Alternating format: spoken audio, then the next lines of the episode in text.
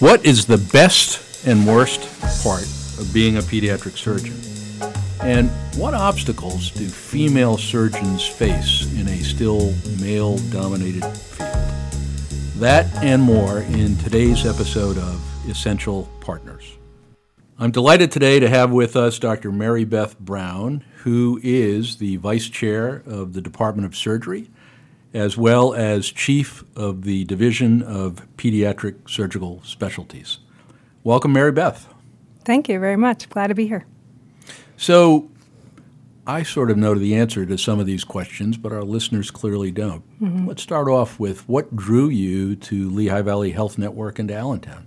So I, you know, as you said, you you know the answer. I've been I've told this story a lot, but uh, I did grow up here in Allentown. I grew up actually very close to the main hospital. When I was growing up, it was just the, the pool part of the hospital.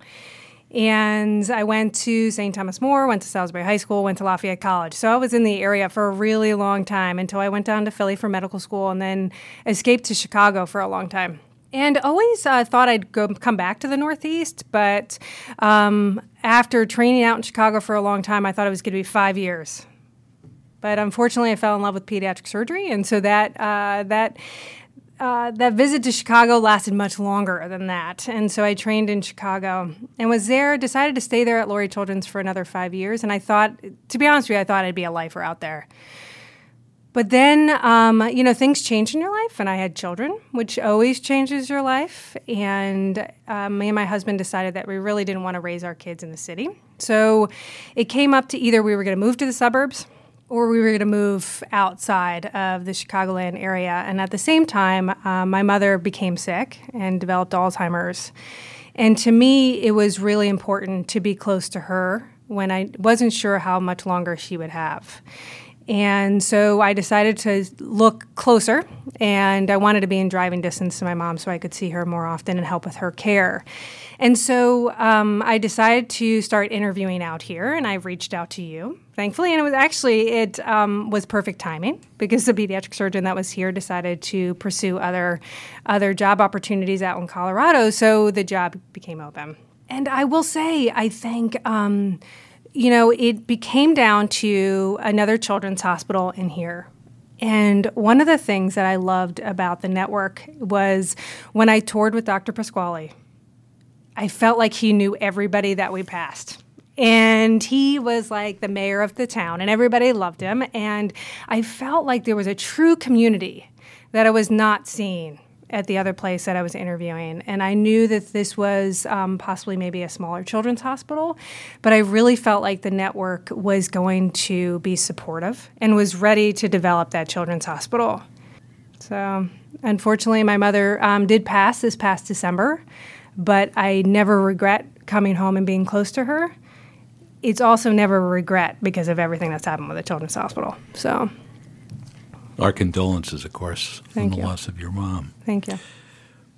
Along the way, whether it's Lafayette or or uh, Drexel or or in Chicago for residency or fellowship, who's been the biggest influence in your life? So the theme of this is going to be my mom, unfortunately, I guess, um, or fortunately. My mother was a tremendous person. I mean, you know, obviously both my parents were, and my family is, and you meet a lot of people along the way who really influence you. But um, my mom was, she went to law school in the 50s when no other women really did. Um, there was only two other women in her class. She passed the New York bar and the Pennsylvania bar when most women weren't. She sacrificed her career and everything to raise seven children, five of them being boys. And then when I, I'm the youngest, so when I was in grade school, probably around uh, fifth or sixth grade, she decided to go back to work. And so she went back and passed the Pennsylvania bar at that time, being out of um, not working for 25 years went back to work. And she always said to me, she was always like, always have a career that you can have of your own. And she never made me feel like going to medical school was impossible, um, being a surgeon was impossible. She really was just like, what you want to do, you should do. And if you want to have a family, you can have it no matter what you do. And um, she is an amazing person, and hopefully, I think uh, she would definitely be proud of where I am now. I think I hope I can be half the mother she was. Um, but I think my drive definitely comes from her. Excellent.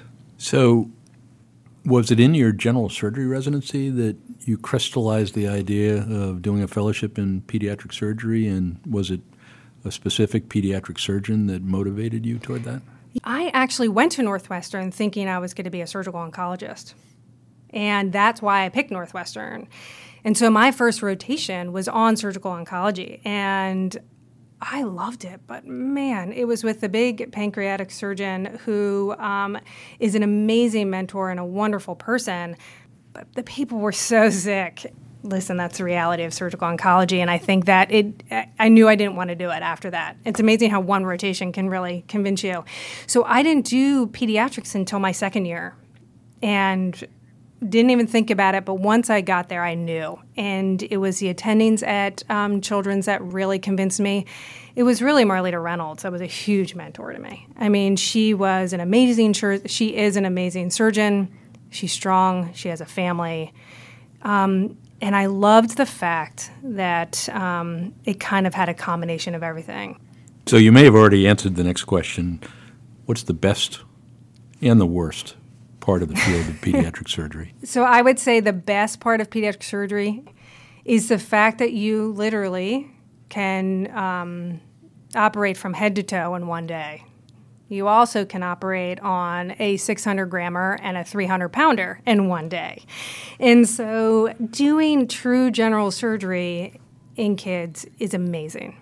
Operating on um, healthy kids that have certain acute diseases is amazing because you really feel like you can fix them.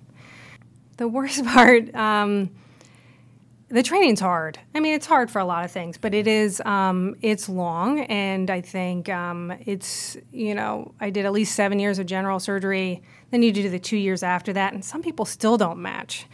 And so it's a hard, grueling field that way. Um, also, there's not many of us.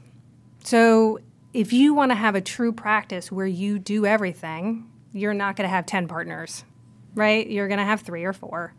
And when you have three or four, you take a lot of call. So it's this, the acuity is still there. So in pedi- one of the things that's different about pediatric surgery compared to um, pediatric ENT or urology is still a lot of emergency.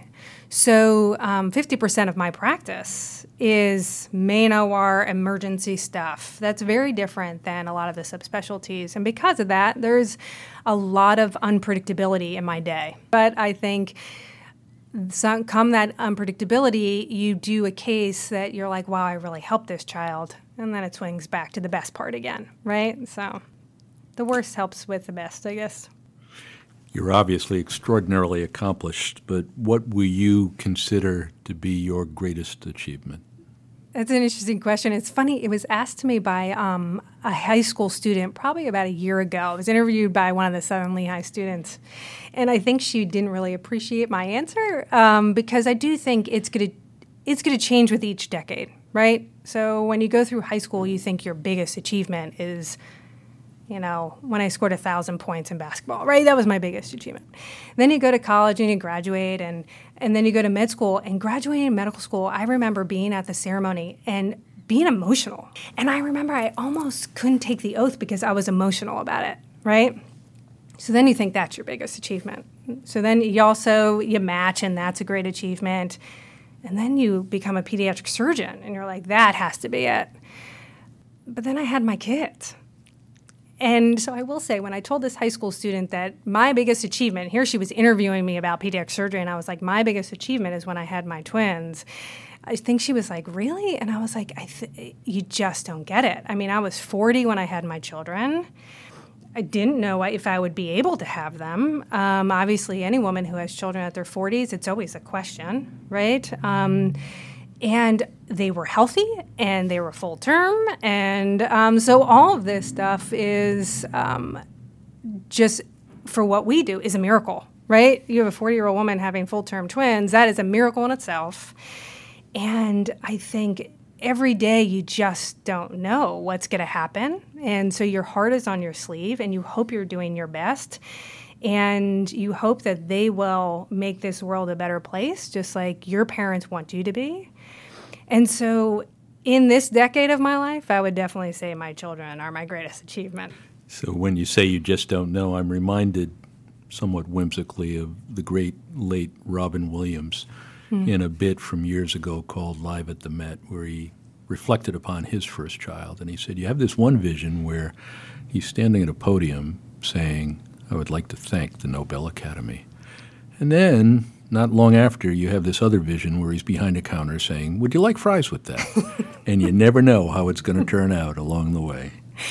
And either way, you love them, right? It's so nuts, but they do take the best out of you. So, having two young twins and working as hard as you do, I don't know that you have much other time to do anything other than periodically catch a few winks. But yeah. what do you do to bring joy to your life? So I will say, you know, obviously the candid answer is always, well, I spend more time with my family. And listen, I think at some point as a mother, you you have to do something else um, besides just being with my kids. Not, and I do think, like you said, it's hard because um, you already have the constant mommy guilt of not being home so much. So I, I do really take um, wellness seriously. I do constantly evaluate um, and make sure that I'm happy with um, what I'm doing every day. There are little things that make me happy, and they are silly, and my partners know them. But it is if I'm I'm struggling and I just need a couple, I need a break um, we always say that we're having a Whole Foods visit. And I will go to Whole Foods, and for some reason, it is walking through those doors. I'm like, wow, this is so nice.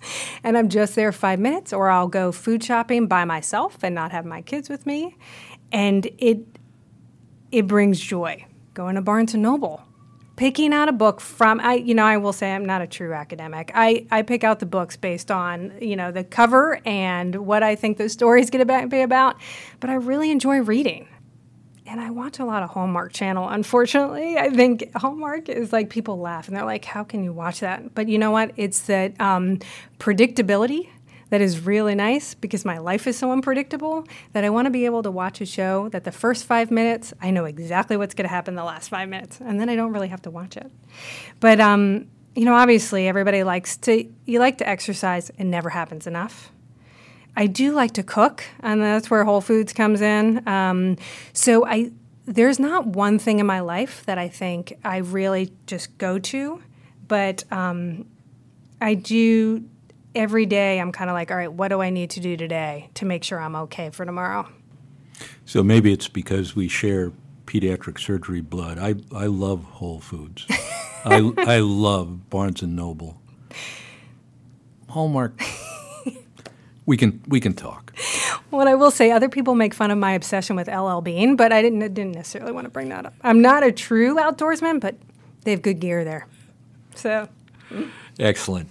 We'll be right back after these important words from Lehigh Valley Health Network. Smith and Watson Worldwide. What do you think? Has a nice ring to it, right? Not bad, not bad. But check this out. Watson and Smith worldwide. See what I did there? Yeah, uh... Future business partners. Ready? Ready?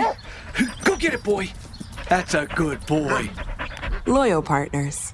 Ah, this is the ticket. Oh, it is, is it? Beautiful night. Got my best girl with me. Although, you know what could make it even better? Let me guess. Some mint chocolate chip. Bingo. Partners since the beginning. Throughout life, you have many different partners. Shouldn't you have one for the most important aspect of life? Your health.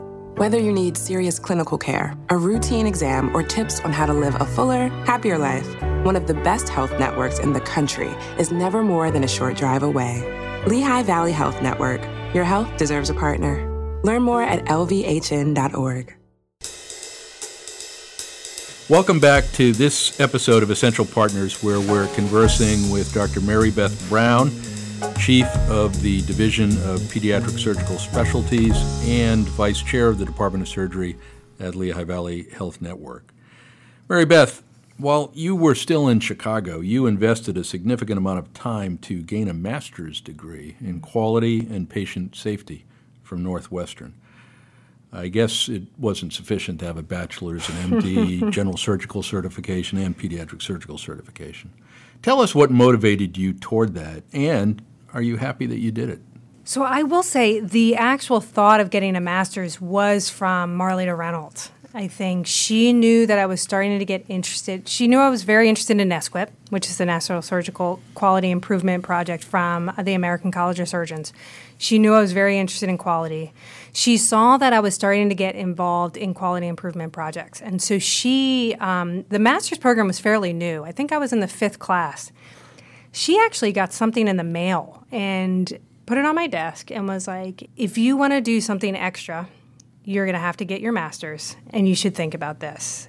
She knew that I liked doing quality improvement and patient safety and not stats, big database um, projects. That just wasn't, that's just not me. I'm more of a um, kind of grassroots person. I like being in those meetings where you say what the problem is and how you're going to fix them. I don't necessarily like being the re- just report out to me what how the process went. Thankfully, that um, position I was in was able to support me doing that. So I still had to do all of my clinical work, but monetarily, they were going to help me achieve that, which was huge. It was by far one of the best things I ever did. It's really geared towards adult students. And we all had our own experiences, and we were all able to kind of talk and work on projects together. I really think it gave me the background to even talk about quality improvement. Now, I will say, still to the meat of me is the grassroots quality improvement. And we do that now with appendectomy. Why do we have so many infections? Why how can we improve this? And just by learning some of those techniques and the verbiage, we've been able to work on stuff and make improvements. I'm happy that I can still do some of that now, and I think I probably ended up in the position I'm at because of that masters. So earlier you warmly spoke of your mom with great admiration and uh, and told us how she was an inspiration for you. You're from a large family, as mm-hmm. you said, five brothers mm-hmm. and uh, a sister, mm-hmm.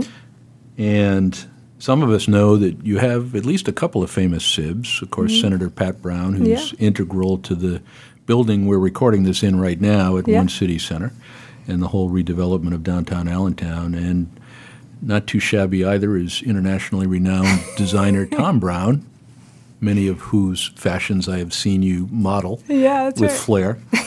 so, how do you think being in that large family with what sounds like, considering you too, a bunch of overachievers, has influenced your life? That's the funny thing in my family. People would think, "Oh, a pediatric surgeon. You must be. Your parents must be so proud." And I was like, "I'm just one of the seven. Like." My parents were big proponents of all of us doing our own thing, but being successful in it. I mean, the fact that you have a, you know, a state senator a fashion designer. My brother Jim owns four car dealerships down in Tampa. My brother Mike is um, an investment banker in New York. You know, my brother Chris works down with my brother Jim. He's one of the financial officers for his company. Like, we all do such different things. My sister is one of the, mo- like, she, you know, she decided to stay home with her children, but she is, you know, most wonderful mother. And man, she is an amazing work ethic. We're very competitive, not necessarily with each other, but very competitive. And so my parents never said, you should do this because he's doing that. They wanted us to have that internal competitiveness, which ultimately helped us all achieve what we really wanted to achieve. So, the field of surgery in general, not just pediatric surgery, historically was very male dominated. Mm-hmm. Pediatric surgery, fortunately, for many years has had a good number of female colleagues for us to interact with. But there are still instances today where women surgeons of childbearing age are told that they just can't have children and be a mom and be a dedicated surgeon if one of our fledgling surgeons in our residency came to you and said that Dr. So and so had instructed her in that way, what would be your response? I would say, obviously, it's not true since I have children. but it is hard. You know, when I went through residency, I think we had um, none of our female, we had very few female attendings, but none of them had children. I think Marleta Reynolds was the first woman surgeon I met that had kids. There's no perfect time to have children. During residency is extremely difficult, but waiting until you're much older after residency is also difficult. Ultimately, I always tell people you can you can have the family. You're not going to be the one at every kid's birthday party or Christmas party at school and you're going to miss a lot, but it doesn't mean you can't be a great mom. And there's a lot of women out there that have children and it's not just surgeons that have difficulties. And you need to meet those moms that are going to help you be supportive with your family and understand you. Um, and it's surrounding yourself with help. I have an extremely supportive husband who also works but is supportive. I have a wonderful nanny. I have great f- family and friends. If you think that you can be a mom and not make compromises when you are a surgeon, it's not going to work and you're going to be miserable it is finding um, that your own balance. Um, and you know, people also question, "Oh, how, can you have everything?" And I think you you can. It's just not going to ha- all happen at once. So that wonderful husband you just alluded to is, of course, another one of our colleagues, yes. emergency medicine physician Dr. Brian Wallace. And we were thrilled to get you here, but we were even more thrilled that it was a twofer. Yeah. And uh, you and he have adopted a plant based lifestyle for two years now. What, what made you and Brian adopt that lifestyle? I appreciate it more than Brian does, but since I do a lot of the cooking, he, he, uh, he had to adopt it, unfortunately. I think being older parents, I really want to be here when they have kids and when they graduate college and they have kids and they have a career. And it's sad to say, but I think um, that kind of focuses myself on the on my health. And I just felt like I was I wasn't eating great, I was working too much, and I wasn't taking care of myself. And so by adopting the plant based diet and going towards more of the vegan diet, it really has helped me. I'm hoping that I can, you know, some people don't want to live until they're 100. I do. so I'm hoping that this will help. Obviously, we cheat. Um, but I think we try to do the 80 20 rule where we really kind of, and I will say, I feel so much more healthy than I ever did before. It really has helped. Great. Yeah. So you'll be preparing the Thanksgiving tofu? That's when we cheat. so the final question for each of our essential partners if heaven exists, what would you like to hear God say when you arrive at the pearly gates? I really hope that he feels like I I achieved what I was supposed to here. I think everybody's here for a purpose. You need to find your own purpose. I don't consider myself very religious, but I do believe that there is someone out there kind of watching. Um, and I do think we're all here for a reason. And it shouldn't just be selfish reasons. And I really feel like right now I'm here, you know, to help take care of kids not only to raise my children, but really to help take care of the kids of this region. And I think ultimately I was lucky to grow up in this area. And if I can help take care of some of these kids so that they can stay close to home and not have to drive hours and be away from their family when they're sick, then I'm achieving what I'm here for. And hopefully he appreciates that. I'm sure when you meet God that she will say, Well done. she will. I'd like to thank Dr. Mary Beth Browne for being on this episode, and I hope you will listen next time on Essential Partners.